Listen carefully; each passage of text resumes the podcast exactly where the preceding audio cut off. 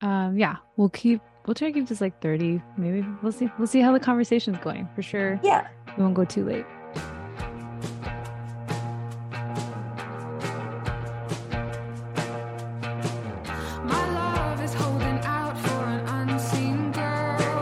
Welcome to the X Pod 2 podcast.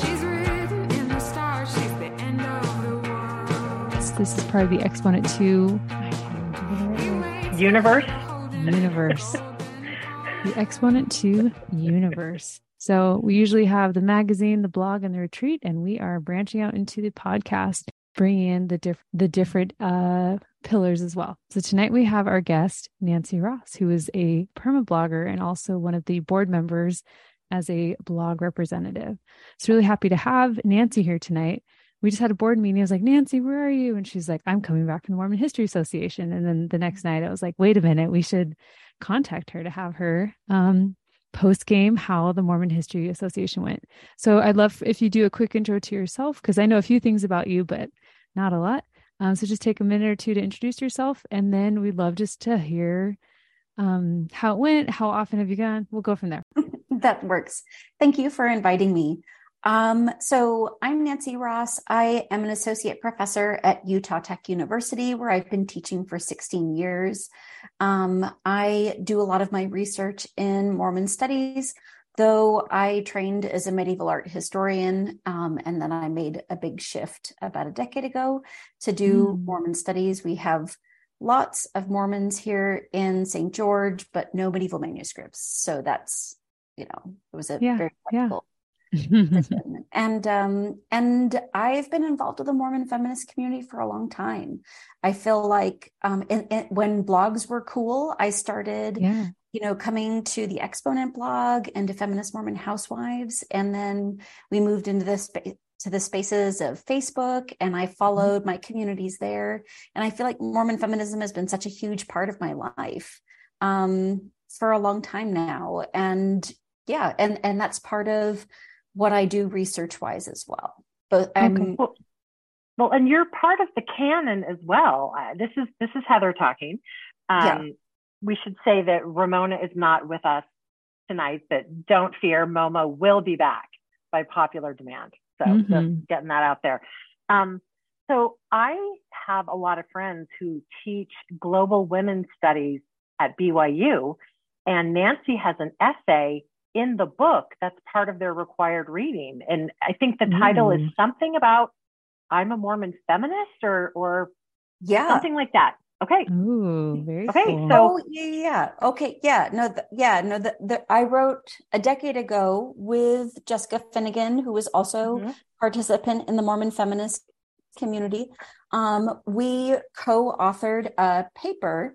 Um, I was still a medievalist at that point, and I had discovered that she was living and going to school in um, in Cambridge, England, and I did my graduate degree there. And mm, I know. The ward very well. I was born into that ward. My parents were met and married in oh, that ward. I met my husband in that ward. So this is a place where I have a lot of wow. history. Oh my goodness, do you know all the people? Uh-huh. And she's like, yes. Anyway, so then there, when this call for papers comes around, and she's like, well, do you want to write something? And I'm like, I don't do the last 500 years. Uh-huh. She's like, great, we'll do it. And she, and um, and that really kind of marked the shift in in my career and in my research to toward Mormon feminism. One thing that was happening in the community at that time is that the blogs had been around for such a long time and we were starting to get podcasts. Podcasts were still pretty new at that point, but I think mm-hmm. there was the FMH podcast that was out. Mm-hmm. And um, people started making claims about the community, things like, well, mm-hmm. Mormon feminists are really active as a group, and Mormon feminists are this, mm. and Mormon feminists are that. And I was like, this is so interesting. I wonder if we could begin to test any of these claims that the community has about itself. And so we did a survey, and um, people go research. go research, right? Go research. and I think we got about 1,800 Mormon feminists to tell us wow bits and pieces of their story. And this was in 2013. We ran a similar after so so that and that paper is based on is based on that survey. um, mm. the, the I'm a Mormon feminist. And um, yeah. But so, I just love that you are required reading for certain classes at BYU. That just makes me happy. I just want yeah. to share that. No, that's, that's very awesome. kind. I mean, yeah, no, I mean, and I wrote, and I wrote that when I was still in this very believing, trying to make it work mm. kind of space, and I don't stay in that space, but I, I'm still proud of that paper. Um, and I still think that many of the observations that we made in that paper still kind of hold about the community and hmm. you know i'm proud of that so very cool and it's interesting because yeah we talked about this within like exponent conversations too just like like who who is exponent for like is it for people who are like still super into church or not into church mm-hmm. and and like when are we like a gateway for people of like I'm like i tried to make it work and then it's not working anymore right. i mentioned this in a different podcast episode of i did helped a lot with a um subscription drive and cold emailed a lot of people and a lot of no responses, but quite a few like, thank you. I no longer participate in Mormon adjacent spaces. Thank mm. you. At the time, it was such a help. And so just yeah. interesting, like, like capturing that a little bit. Um, Absolutely. Um, along the way. And that's one of the things that I've loved about Mormon feminism and the spaces of the exponent, which is that we have women who are very much in and committed to being you know, faithful or you know faithful faithful latter day saint women. And i think we have a lot of people in other spaces. And i think we do work hard to try and create inclusive spaces even though that's also a very deeply imperfect work. But in terms of like fringy mormon spaces i think that we in mormon feminism work harder to be cognizant of people in different places than other kinds of communities do. And i'm i'm very proud of us for, for like continuing so, to be committed to that. Yeah tell me you. what the mha conference the mormon history association conversation is like. Is it because it's a blend. It's i know it's a mix yes. of people. I'm kind of wondering do people stay on opposite sides of the you know the foyer buffet like, table nav- yes how yeah. do people navigate it yeah. So every, so this is such a, okay. So I've been going to MHA for um, not every year in the last decade, but most years in the last decade. Actually, mm-hmm. I think, I think my first time was when Exponent was doing its 40th. It had a big 40th session at MHA when it was in Provo in 2014. So I think that was my first one. Okay. Um, and that was very intimidating. So there's like, MHA, okay, so MHA is quite political, so I'm going to have to be a little. Mm. you, can be, you can be as careful okay. as you need to. Yeah. If you need as, me to make a bleeping noise, I can. yeah.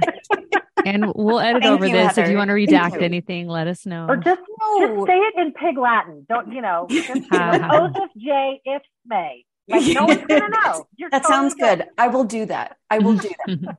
Um, but you know, it I think for a long time, there has been a pretty big gender divide. Mm. Um, and MHA is also very white, and it has long focused on the institution of the LDS church.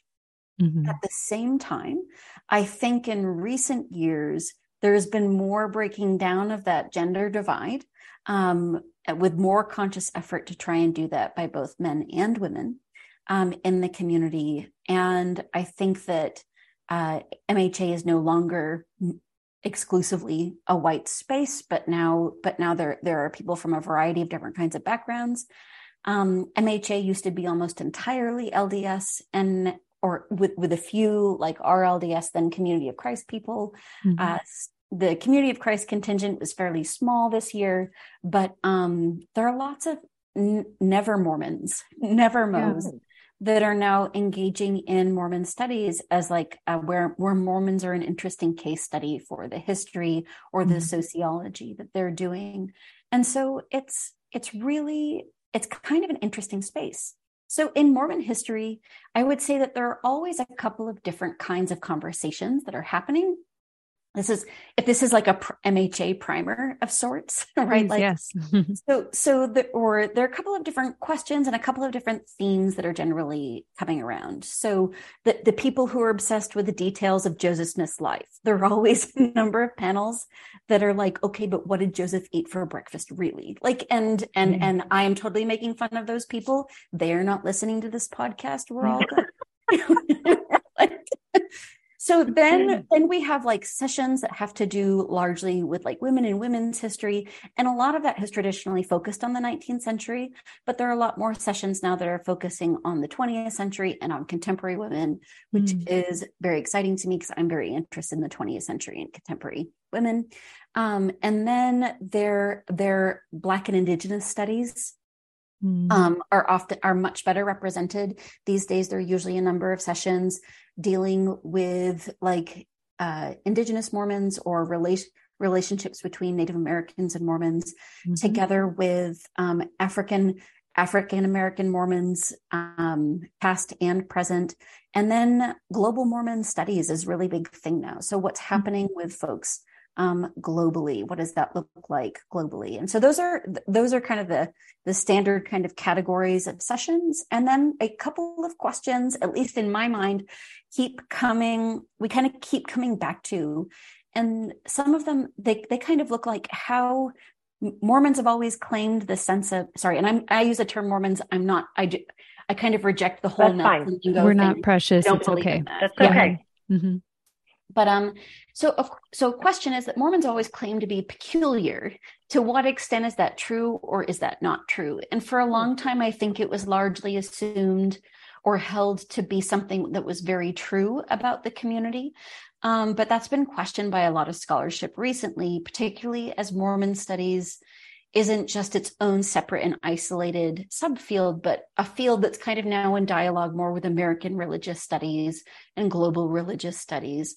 It's like, oh, Mormons aren't unique. They're just kind of the same in their own special way as like many mm-hmm. other different kinds of religious groups. And so, like, that's like Mormon peculiarity or particularity is always kind of a question that comes up. And then you might have work that looks at particular features of Mormonism or compares them with other kinds of religious groups and that kind of thing. So, and then there's always, especially I'm something that I'm interested in very much are questions of like when are Mormons trying to be like the people around them and when are they really trying to mm-hmm. emphasize their differences, which is a slightly separate question than um, than the previous one but but has mm-hmm. to do mm-hmm. with issues of assimilation and and uh and then you know it's how are people surviving in in the surviving and thriving in the west you know especially in the 19th century and so there are just a couple of different kind of conversations that inevitably a lot of talks kind of come back to um you know together with what are the what are what are the particular cultural features of mormonism or the particular doctrinal features or how, and how did those things develop? So mormon history looks a lot like a lot looks a lot like that. And a lot of it focuses on what the church is doing and what church leaders are doing. But one of the great thing about things about mormon women the history of mormon women and global mormon studies is that really focuses on what people are doing. Mm who claim this identity. And so what are mm-hmm. how are they responding to the religious requirements or right like how are women responding to polygamy and that and that kind of thing or how do Can you give us Yeah. Can you give us an example from this last um, meeting of some of those ones, kind of the more, you know, feminist women um, yeah specific ones so Andrea Radke-Moss, who's the historian mm. at BYUI, and yeah. um, and someone who has kind of been in participated in Mormon femin well feministy spaces at least a little bit for a while for a long while. Um, so she gave uh, the Mormon women. So there's a bre- special breakfast every MHA called from that's sponsored by the Mormon Women's History Initiative and M- MWIT is their acronym. Mm. We love our acronyms. Oh, yeah. Um, and she was the kind of speaker for the breakfast. And she, so this was in Rochester, New York, which is also home to like Susan B. Anthony and the First Women's right. Rights Convention and Frederick Douglass and, and all of those things. And so she gave a very entertaining, very smart presentation on the relationship between Susan B. Anthony and Mormon women, framing it as like a stages of dating and marriage. Ooh. Oh my gosh, I love it. No, this it was it was so funny. Like it oh. was and not only was it so funny, it was like very insightful with many like good stories and it kind of ends with their honeymoon phase where the honeymoon phase was illustrated with this, um, I guess, in the Anthony home that's owned by the Park Service. There's talking about the dress. I'm talking the about the dress. Silk yeah, dress. the black yep. silk dress. The little black, right? the big black dress. Not a little black dress. It's uh-huh. a big black dress. it is not a little black dress. No, no. Um, it is a big black dress. Yeah, that was made by silk. Um, that was made by Mormon women and kind of sent as a bolt of cloth to um, to Susan B. Anthony. But kind it kind of, but she really goes into all like the language that the younger generation use for different stages of relationship, and it was really mm-hmm. funny. And oh, um, uh, and it was that's fabulous. It was fabulous. And it was all the best of what you get from somebody who's been lecturing to 19 year olds. Right. Good point. Trying to make the, and at BYU Idaho, relevant. which is very marriage focused, dating yeah, focused. Yeah. Very dating focused. Where it was scholars are punished. Yes. Yes. Professors who are yeah, on That's the academic right. side kind of get their hand slapped, you know? Absolutely. Absolutely. But um so that was really a highlight for me was her presentation mm-hmm. because that was a lot of fun and then there was another session um, on people who were doing global women and some of the different kinds of methodologies that they use to study global, global women there was um, brie romanello who studies uh, mm-hmm. latino women and then there was Alison Halford, who has studied UK women, or really English women, uh, English Roman women. And then Hazel O'Brien, who's just had a book come out on Irish women. Mm. And they were all talking about like how they went about doing their research and some of the ethics and ethical considerations of um, such a panel. Wait, I think I'm missing someone from. Darn. Okay. I think was there Farina? There was somebody else in there too. And they also gave a good presentation. So if they're listening to this and being like, Nancy forgot me, I'm so sorry. Um, Marina King, we never forget you. No, I'm pretty Whatever sure you did was awesome. it was awesome. It, I think it was someone else, and you know, I'm just having one of those moments. It's okay. But like, we okay. can add them in later. We can add it to right. the notes. Yes, but um, there were there were just many good sessions. So some of the sessions are presenting like findings, like here's what we found, but these were more social science scholars saying, mm. you know, here's how we go about doing studying these different kinds of groups. So, like Alison Halford was talking about this thing called photo voice, which was really cool that I'd never heard of, where you give people cameras or get people to take pictures of their lives or set up pictures to help to like where they create meaning and then explain that meaning, mm. which is mm. super interesting. And it's like, that's a methodology I would like to learn about. Yeah. And then to Hazel O'Brien, who is using participant observation, where she participated in two Irish Mormon wards for six months no okay. a year.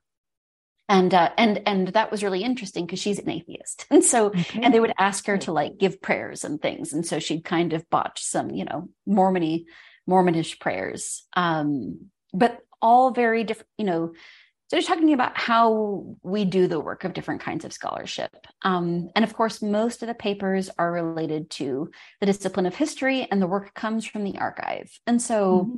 no, it was Carolyn Kline. What am I? I was thinking, I was wondering, like, Mormons at the crossroad. Like, I wonder. All of our good friend Carolyn Kline. Uh-huh. Carolyn, I'm, okay. Caroline, I am so sorry. Like, this is, this is just, I'm still not quite recovered. And I was staying in the hotel room with Caroline and won an award. So this is Hey, congrats, so, Caroline. Congrats to Caroline. Her her book Mormon Women at the Cro- Mormon Women at the Crossroads won yeah. an award for best Yeah, and I think her, I think her podcast got got an award. I don't remember about the podcast, okay. but her book got an award. And that was well, good. That was super excellent because it was a really great book. Um, anyway, so so people are just kind of presenting on, on a lot of different things, and um, and it's and it was really interesting from both historical findings to what you to like how people do the work that they do, especially when they're in the social sciences.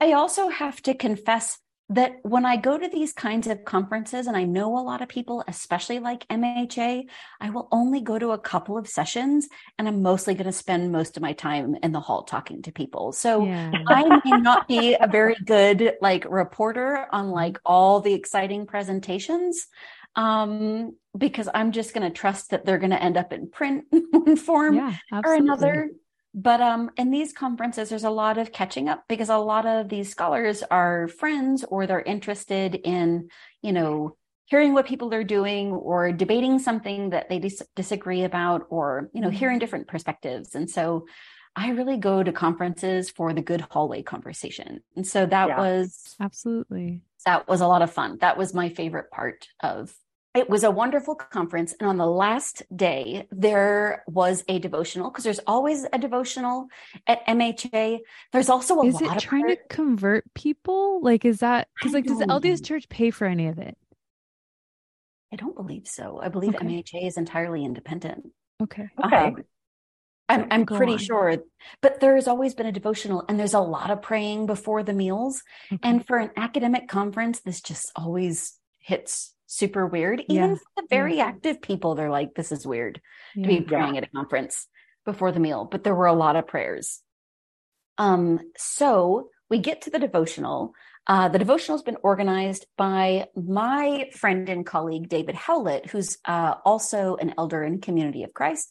And he has this like lovely bit at the beginning that he says about how we can reframe the sacred grove experience or the first vision experience as like, you know, um, you know, in those moments when we feel like we are seeking for answers, it is like, you know, trying to do a more generous read and reframe of the sacred grove, which is kind of what we are tempted to do for such things in Community of Christ. Um, we heard from Kathleen Flake, who talked about uh, her particular take on what was important in her career because she's coming, she is retiring. My understanding mm-hmm. is that she is retiring soon. Mm-hmm. And so, and so that was interesting. Somebody from the Tabernacle choir sang um, a Mormon women's suffrage hymn for oh, us, which wow. was great. You know, that was a lot of fun. Um, and we sang, I think we closed with by singing as a congregation like Joseph Smith's first prayer or something. Okay. But it was really interesting because all of this was taking place in the sac- in the Sacred Grove. The last time I was there was like Stake Youth Conference in maybe 1996 when oh we're gosh. like caravan of like four or five full buses from Maine. So like this is oh, not a short oh, trip. Right. And so um, we kind of all land in the sacred grove, which is really nothing like I remember it being. You know, I was, you know, Mormon teenager full of like big, big religious feelings and mm-hmm. you know, mm-hmm. testimony meeting and that kind of thing. Um, and my faith today is very different, but it was really interesting going to the Sacred Grove. It was extremely beautiful. Like, and we were, it was like all wildflowers and like under the canopy of really tall trees. Just kind of green and lush. And like, yeah, I could totally see people feeling like they're encountering God. It like, it was mm. easy to imagine such a thing. And then um, I was fortunate to drive around that day with uh, Lach Mackay and um, John Nichols. Tell who he is. I don't oh, know. Lach Mackay, who is head yeah. of um, sacred, like uh, historic sites and history stuff in Community of Christ. He's an apostle, mm. um, and also uh, a lovely human. Um, and he he took a bunch of us um, there was John Nichols and Kathleen Flake and myself, and we went to a bunch of historic sites on afterwards. And we walked up to the Hill Cumorah, and we went to where the Grandin Press, where the Book of Mormon mm-hmm. was first printed, and we saw Alvin Smith's grave, the kind of sibling that died before a lot of the before you know the the Latter Day Saint movement really got off the ground, and um and that was really lovely and uh, but it was interesting being back in all of these spaces having a very different kind of faith um, right. these days and largely viewing joseph smith in not the most generous way i could say it is not a very favorable light and so mm-hmm. um, and and going through Palmyra. So in the main corner of Palmyra, there's like it's like a tiny little town, but there's this intersection right in the middle of the town. And on one corner is the Episcopal Church, and on the other corner is the Presbyterian Church. And on the other, the third corner is a Baptist church. And then the mm-hmm. other corner had like an either an evangelically or a Pentecostal, but mm-hmm. I'm not hmm. sure that they were the original owners of the building. But anyway, this like this like tiny town with these four large churches, all kind of across the street from each other, and the way in which you know a kid, a fourteen year old, would feel the tension mm-hmm. and the pull mm-hmm. from the different kind of messages that these churches were putting forward, and in his small town, you know, way, kind of you know try and find a way to reconcile that, and that um, was really useful. Like it, and you know, I'm, it didn't, my Sacred Grove experience this time didn't make me, you know, want to rejoin the LDS church or, you know, want, believe in the historicity of the Book of Mormon or, or the goodness of Joseph Smith, but it did give context to a lot of things. And that was, I think, one of the best parts. MHA is always in a different place every year. Mm-hmm. Um, and a lot of, uh, often those places are in Utah, but sometimes mm-hmm. they're not in Utah.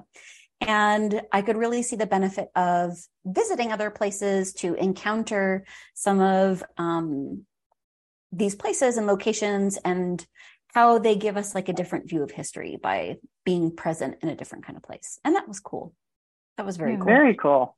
The, the hill Cumorah though had a lot of mosquitoes. So that mm. felt a little less sacred than the other places. well, and the like they don't do the pageant anymore. So it's interesting. Yeah, yeah, like that that change?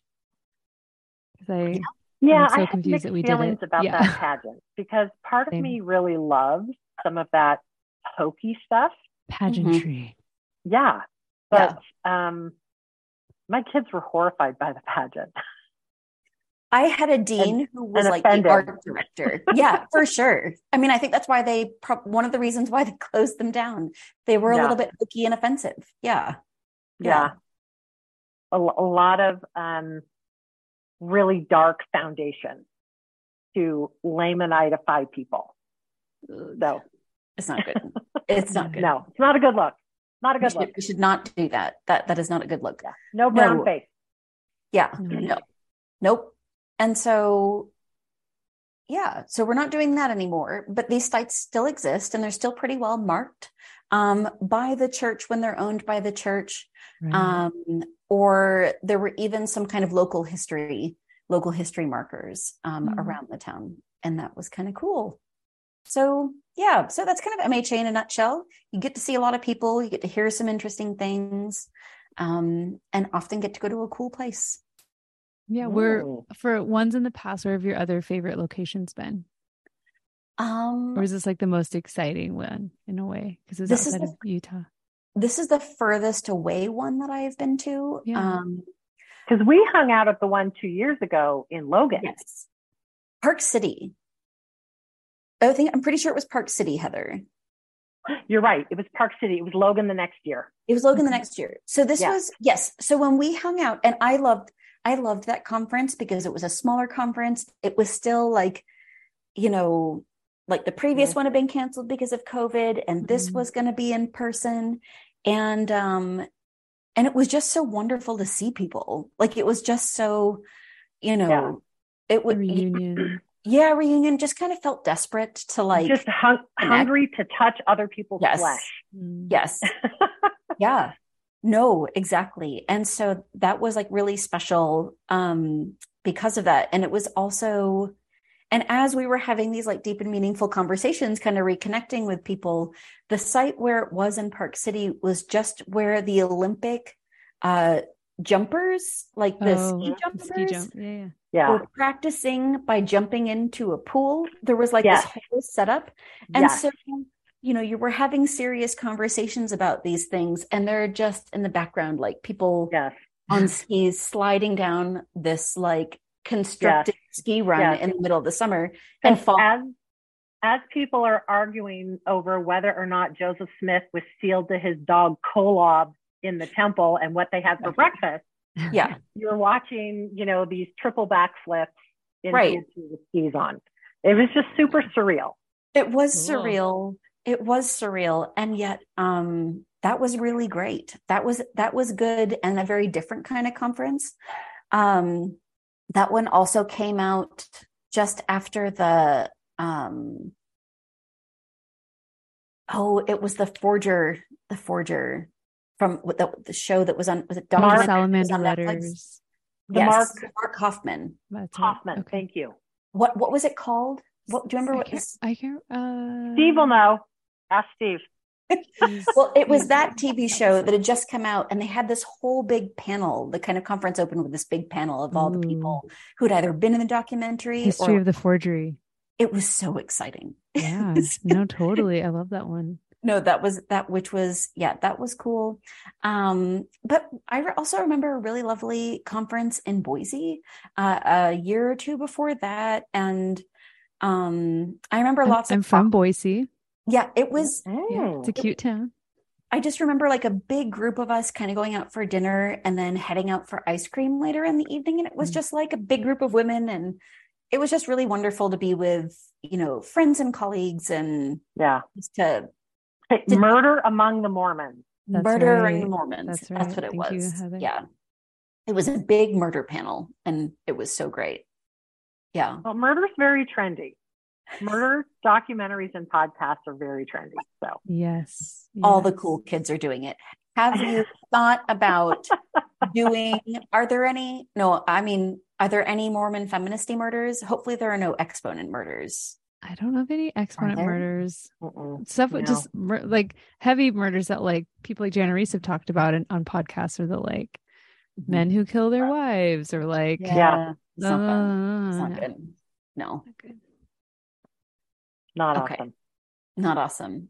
Okay, so there are no murders for this particular but podcast, I have to tell you, if I were going to murder someone, I mm-hmm. know how I would dispose of the body. Hmm. Number 10 cans. Label it as lima beans and put it in food storage. Nobody will ever find the body pieces. No, you're right. Never. Correct. Food storage. That's what Perfect. that's what's in the food storage. That's, that's what's in the food storage. Okay, so somebody has to tell Mette Harrison, who has written murder mysteries, you know, for Mormons, and then maybe this would make its way into that. That is like the perfect Mormon woman's murder. Yeah, yeah, yeah. Like yeah next have, to the next to plan. the canned peach or the yeah the peaches and the yeah. Dun, yep. dun. No, and you just have to label it something that like nobody would want to eat. It's so. like you label it coffee beans or something. Some, yeah. So, yeah. No. Okay. okay. Nancy, questions about your research a little bit. Uh, or sure. I, I guess for the, the conference first and then your research is you kind of tease like which topics you're kind of sick of. Are there any topics you're like, can we please stop talking about this? And are there any topics that like I can't get enough? I want to talk about this forever. Okay. So one of the topics that I hate the most go on is Joseph Smith. Okay, yeah. so Joseph Smith. so there is some. So there's one view of Mormon studies and Mormon history that it's really all about Joseph Smith, and that the whole movement, everything that's happened in the church, is really fundamentally about Joseph Smith, and mm. it kind of begins and ends there. I disagree in the strongest possible terms, although I did this time give a paper on Joseph Smith, on a oh. portrait of Joseph Smith. I know it's, it's kind of the hmm. art history and okay, how, okay. Okay, so it was a, so it was a little bit art history, and I don't really do art history in Mormon spaces, but I gave it a whirl. Yeah. Um, do it again because because people because when people go to a session on Joseph Smith, they just kind of all lose their minds a little bit. And okay, yeah, and this is just a topic it's just a topic that brings out the worst in everybody mm. i mean hey no, sorry that's and this is my point of view you yeah, yeah. listener might love dearly all the minutiae of joseph smith's life and i just feel like we have a lot of big and interesting questions to investigate in in um, our tradition and across latter day saint traditions and the minutiae of Joseph Smith's life is not one of them. Okay, question. Yes. Is it mostly men who are obsessed with it, or are women also obsessed with it? I mean, women are kind of obsessed with it too. Okay. So, okay. do you remember? Do you remember when? So, the session that I was speaking in was so I was speaking about the David Rogers portrait, which is like the a standard, the early painted the portrait of one. Yes, the the cravat one. Yeah, with the cravat. It's the cravat portrait. Yes. Got it. And then the other papers were about the daguerreotype. Okay. And people were people kind of lose their minds about the daguerreotype. That's like the death mask one, or that's no, no when he's alive. Okay. No, so there's so the is it the, oh, photograph. this is the one that's like, did this recently come out? Is it that yes, one? Okay, it's that one. It's you. the one that recently. So a daguerreotype, and it's like, a, no way, Joseph is way hotter than that did. not, not my prophet. Hashtag. Right. Well, and you know, he kind of looks like a frontier cult leader in in that, in that image. you know mm. and uh and anyway so people kind of lose their minds a little okay, bit about joseph smith forgot about that one and um yeah and so and so that's not that's not that's not my favorite topic but i think that so so i think that there are a couple of underexplored topics. I still think there's so much to study about the 20th century and about yes. the present both historically sociologically theologically. There is so much work to do. One topics i'm interested in and dear listener if you are searching for a mormon history topic please feel free to steal one of these. Purity culture. Purity yes, culture purity culture. super understudied. Its relationship um, and influences both ways with evangelical communities is mm. something we need to understand like so much better in order to um, both historically, but also to try and put to rest some of the nonsense that we've all un- undoubtedly experienced. Um, especially think, in the young women's program. Especially in the women's program, right? Yeah. Kind of so sex and sexuality are really understudied topics in Mormonism. Um, and so I but think they're like, clearly huge. I mean, Jennifer Finlayson Fife has to be making a killing right. with all of her workshops. I mean, people cannot get enough of no. her stuff. Mm-hmm. No. And she does such excellent work. More power to her. Research research right so so one thing okay so this is okay so this we're getting Wait, you right can't down the pray it away? what? You can't pray it away. But something that's just come, so there was this book that came out based on um survey a survey of like 20,000 evangelical women in the United States that um was really asking them about sex and purity culture. Um and I think that Sheila Gregoire okay uh, gregoire is the the first author of the book. It's called the book's called the great sex rescue but one mm-hmm. thing that she observes is that women who have experienced purity culture teachings um, are experience vaginismus which is painful painful sex mm-hmm. at a rate mm-hmm. of 20% 20% of the population where it's understood that broadly in like all the population it's maybe like 2 to 4% or like much much much lower and i can imagine that if you were to survey our population, that we would have similarly outrageously high numbers of conditions like vaginismus or other kinds of sexual dysfunctions. And we usually associate sexual dysfunction with yeah. Women, and but I think in my would... in my very narrow scope of practice, anecdotally, I have seen it. And and given that I've seen at this point in my career such a small number of people, it's freaky how many I've seen. Exactly. And they are very orthodox LDS. Exactly. Mm-hmm. And so I, I think, think, yeah, right. There's so some kind of correlation. Absolutely. So mm-hmm. I think that there's a sense in right. So we're we're if we can, you know, understand kind of the origins and development of like where did purity culture in our tradition how did that develop where did it come from how do we document that um, but then also understand that this can have like a really devastating impact on people's lives, on people's very real lives, and um, and maybe use that information to inform how we talk about sex and sexuality. Now, in the LDS tradition, I don't necessarily anticipate teachings on sex and sexuality to um, change dramatically, even if I would like to. Um, but you know being aware and understanding these things this is exactly what i think these are these are ripe topics for our young budding mormon feminist scholars for sure mm-hmm. so sex and sexuality um, with many topics related to sex and sexuality um, but also just things like um, the ways in which people in different parts of the country and around the world live their mormonism in complicated ordinary ways um, and i think that just the or the you know, within that idea of like, right, like well behaved women seldom make history, uh-huh. There is, you know, high five, Laurel. Um, Thanks, yeah, it's a verbal footnote there. Um, but there, but there's just a lot of, I think, women and children and non binary people's life experience within the church that is because it is not seen as ideal um, it is not discussed and it is not understood mm-hmm. and there's no history on it and there's no it doesn't really enter broader the broader discussion of things and i think that that's i think that's a shame i think so, there are topics in there Absolutely. the people i know who would research those topics would be more inclined to be the therapist.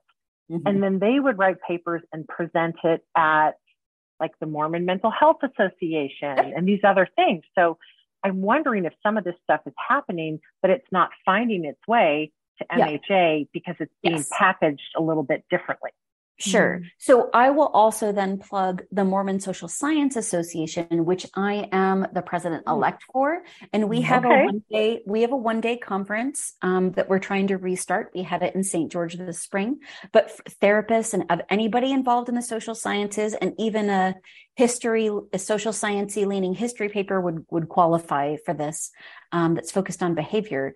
Um, you know, I invite people to come and present at our really friendly, small MSSA conferences because we had several people in mental health present. One presented on LGBT parents and their process of acceptance um, mm. um, of their LGBT kids. And I want to say we had another therapist, and I can't remember, I can't remember what she what she was working okay but but we've had but but these would be other spaces beyond mormon mental health um, mm-hmm. Association to present findings and research, so, or also sociology, anthropology. Um, these are also disciplines that would contribute nicely, or even education would also mm-hmm. contribute nicely to um, a Mormon social science space. Um, and you know the and of course the social science folks aren't necessarily going to always easily see themselves um be, you know at mha because of that history focus. Right. No i'm glad that there's yeah. that other these other spaces as well. Yeah. And so i mean i think that there's a lot i think there's a lot of good and interesting work to be done about all the stuff that doesn't that's like related to the institution but it's not about what prophet did what when and what the quorum of the 12 did but it's what ordinary people do when in the course of like living their faith is i think a super interesting question right? Like i think there's a lot of movements for uh, there's been a lot of like um, relief society groups and ward groups and state groups helping you know with ref- with resettle refugees. And like mm-hmm. that like people's experiences doing that work and then receiving that work on the refugee side like that would be that would be a great topic to study. Um you know so so i think there are a lot of there are a lot of ways in which uh the ordinary stuff of life doesn't we don't is also like the stuff of research. And and that's i think the stuff that we need to see in mormon studies which is mm, no i think we need to talk more about leaders and just leaders and official records and just, just and the fact kidding, that they're all kidding, white men it's that's right. That's not their that's not why we're studying them. It's yeah. no. no. No thanks sir. And i appreciate you sharing that. Like what you brought up earlier in the in this episode was that like when you're we're researching women that there's more space for the ordinary people because they aren't the like here's the official record. It's right. is my assumption is why there's just that more expansive yeah. And what and, and when we do if we if we do research or oral histories like we've got the claremont or uh, claremont mm-hmm. women's right, mormon oral history project right trying to document in many ways like the everyday lives of mormons um, mormon women um, around the globe that's important story that also tells like the history tells about tells researchers in the broader world about the history and culture of our faith in interesting everyday language. Absolutely. And, and that's so I've, important. I've done I've done two trips with the mm-hmm. with the Mormon Women History Oral History project, and one of them was so interesting. Um, Liz Layton Johnson and I were in um, South Africa. We're in Johannesburg, and we're at the area authority office, which is also the temple. It's sort of like everything all rolled into one. Mm. And we were talking with a couple who'd been sent down there to sort of be historians. And the the wife was saying to listen, what do you guys do? I said, oh, we're we're here to collect oral histories of everyday, regular Mormon women. And her jaw just dropped. And she says, I'm so jealous whenever we're supposed to do histories, it's always supposed to be first. And so it ends up being the first branch president, the first oh, bishop, the first stake president, the, the first, and it's the first, oh. it's all men. Oh. She's yep. like, I never get to interview women and, and their stories are missing. She was so excited that we were doing it. And, and it really does matter. I mean, and that it really matters. Stuff is like ordinary people ordinary you know? people. Right. no absolutely. The work of ordinary people doing you know ordinary things and living mormonism but in different regions of the world and therefore interpreting it differently. So absolutely. i so i am so i'm writing a book. I'm on a second draft. It's it's killing me. I got to get to the end good of this. good luck um on lived experiences with garments. Ooh, and this wow. is just the topic that keeps on giving in the sense of it relates to power dynamics. It has to do with people's marriage relationships. It has to do with sex and sexuality. It has to do with like church teaching and bodies and embodied yeah. religion and lived religion and all these different modesty and Mo- oh my goodness modesty is such a big deal yeah. right modesty and history and temple and covenant and like all these different things um and so I think, you know, I want to see like a paper on the his a good paper on the history of the CTR ring because that is I'm sure that like that is an interesting. Like there are just so many. Heather already's a fun fact that she taught me because I had the ERA yeah. now poster in mm-hmm. my upstairs room, and she's like, actually, the I, I listened to a podcast once, and it talked about how the CTR ring, mm-hmm. they chose the color because it looked like the yeah. ERA poster. It's that same that color. Blew my mind. Yes. Yeah. You and know? I've heard that too, but I've never seen it like really well documented in a paper. And like, but like that's that yes. would be a great yes. presentation. Yes. That would be a great paper, you know, like right, like or all or even right, like you know, the changing young women's medallions and the changing young women's theme, like all these and or how people experience it like that there are so many bits and pieces of life what seems like fairly ordinary life um, but ultimately is interpreted differently in different places um, you know when i lived in england it was the little old ladies in the congregation who were the most likely to resist any like to resist mm. um correlation change correlation the super super pushes toward conformity mm. or like calls for obedience and it was like uh, you know but which is you know the church just looks a little bit different and people understand it a little bit differently around the world and that was definitely yeah. something that, that was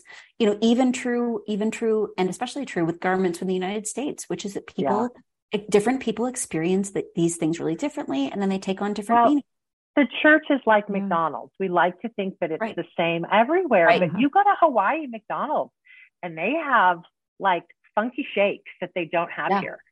You yeah. know, they have p- pineapple pies instead of your apple or your cherry pie. You know, right. so it, there's different flavors. Like there right. is a sort of a mm-hmm. standard thing. We have this image that it's the same, yeah. but it, but it's all all the potatoes are peeled a little bit differently. Right. Mm-hmm. And that's and that's that's not bad that's interesting right mm-hmm. that's and um and knowing that and understanding that can maybe help us resist some of those moments when we're feeling a lot of pressure to conform or yeah. it's useful to know that like that that the important thing about the church isn't just the hierarchy it's the people like other christians mm. understand the concept of the church as being the body of believers and not the institution and that's something yeah. that we as mormons have I've always believed, or as a practicing Mormon, I often thought that the church was the brethren, right? Like the church mm-hmm.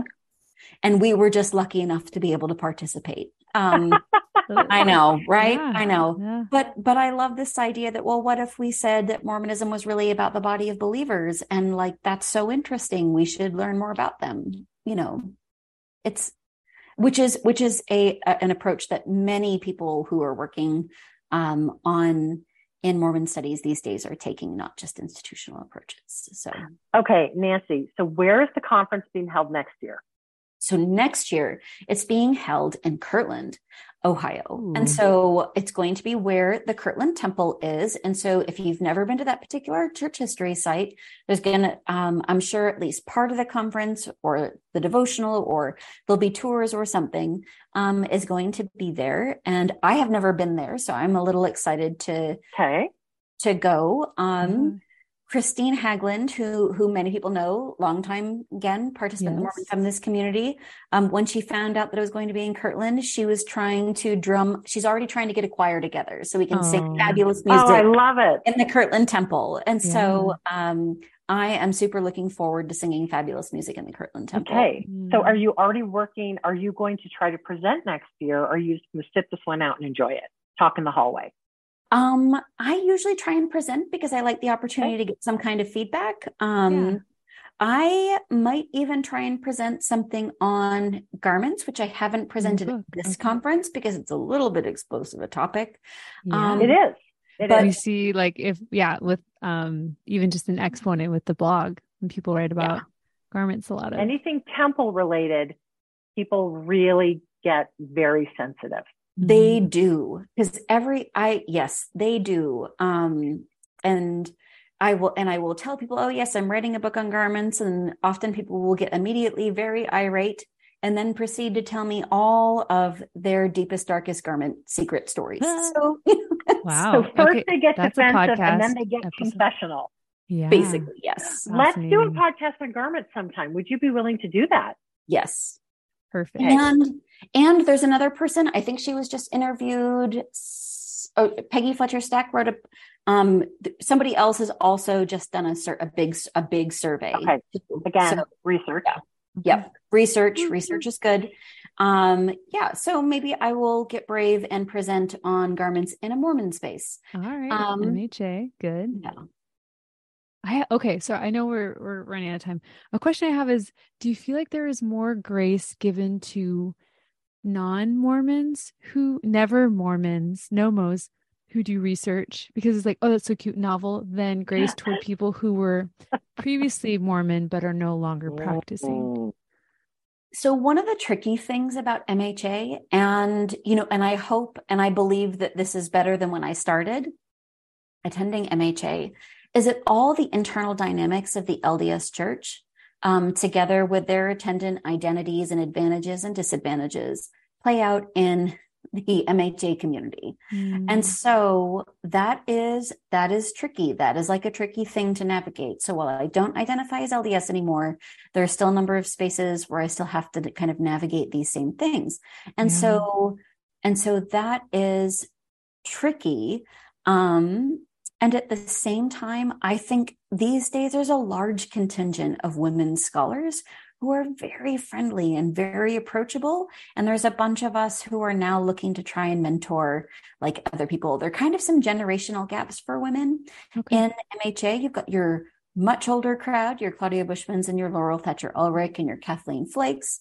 And then you've got a couple of people um, and others. And so I think that there are some folks who are outside the community who have become well ensconced within Mormon History Association. I think Laurie Maffly Kipp is very well res- very well respected mm-hmm. um, in the community, but I also see other folks, Sasha Cole, um, Cristina Rosetti, who are also Nevermo scholars who are doing good and deep work in the community.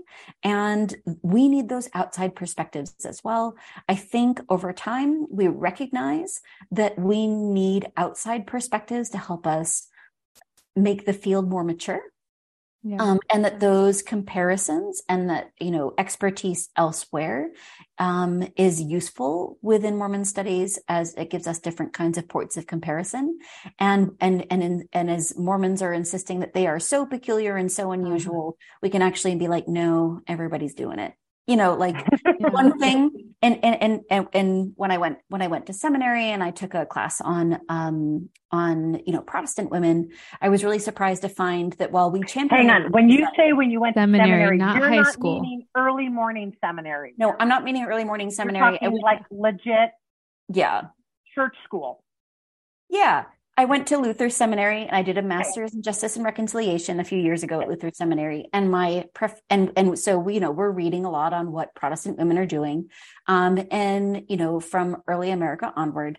And um, and one thing that I'm really struck by is that like every denomination and every congregation has like a relief society, even mm-hmm. even though they're not calling it relief society, and they're all doing the same kinds of fundraising activities and social work activities and and that um but that's okay because the Relief Society then is our expression of it. It doesn't have yeah. to be unique and special and the only. It just means that ultimately, you know, this is what Christian groups are doing in this time. Um, and it's okay to be just like everybody else sometimes with your yeah. own local flavor. That's a good way of saying it. Uh, okay, sorry, I kept saying one more question. One more question though is, do Mormon History Association is it only like Church of Jesus Christ Latter Day Saints, or is it FLDS, RLDS, research yeah. topics as well? Is it so, any fringe community of Christ? Community of yes. Christ? So there's really been a push in recent years. So these days, um, I so I, I saw fund, various fundamentalist groups um, represented in the papers, Community of Christ, the RLD, RLDS yeah. Christ, um, also represented in several papers together with, you know, LDS represented. And so I think that these days there's a greater awareness of and awareness of the documents related to these different traditions that mm-hmm. would facilitate some of this historical work. And so I think that's one of the best parts of MHA is that, you know, Mormonism just kind of gets more interesting the more that you can see mm-hmm. the different flavors of it. And so, and that also offers us some really useful points of comparison. So I've been involved with and studying Mormon feminism for a while, but now I'm also been working on the RLDS women's ordination movement for a while. And these mm-hmm. things get going. So, right, like the, just as the exponent is spinning up and, and as a consciousness raising group in the late 60s and early 70s, it becomes the magazine in 1974.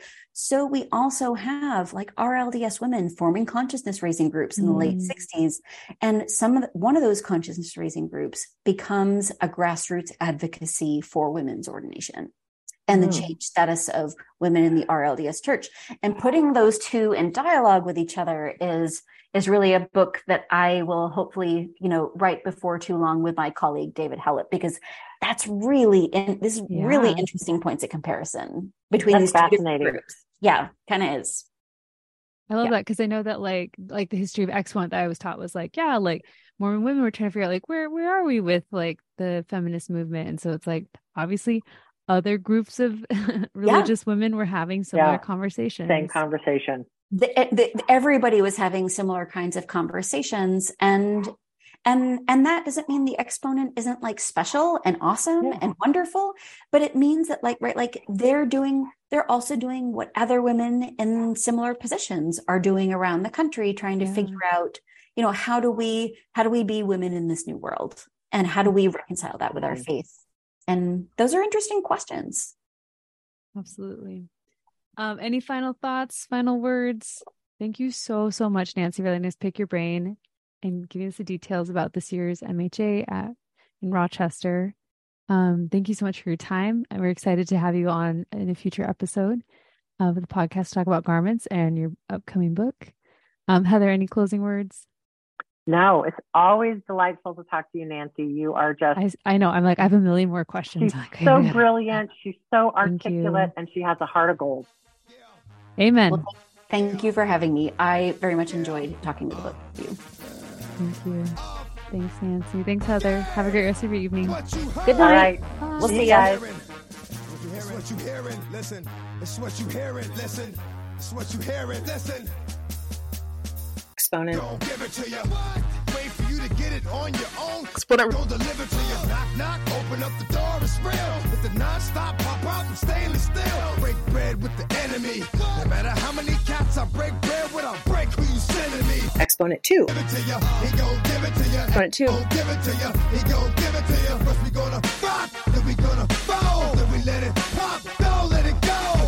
2. Exponent 2. Exponent 2.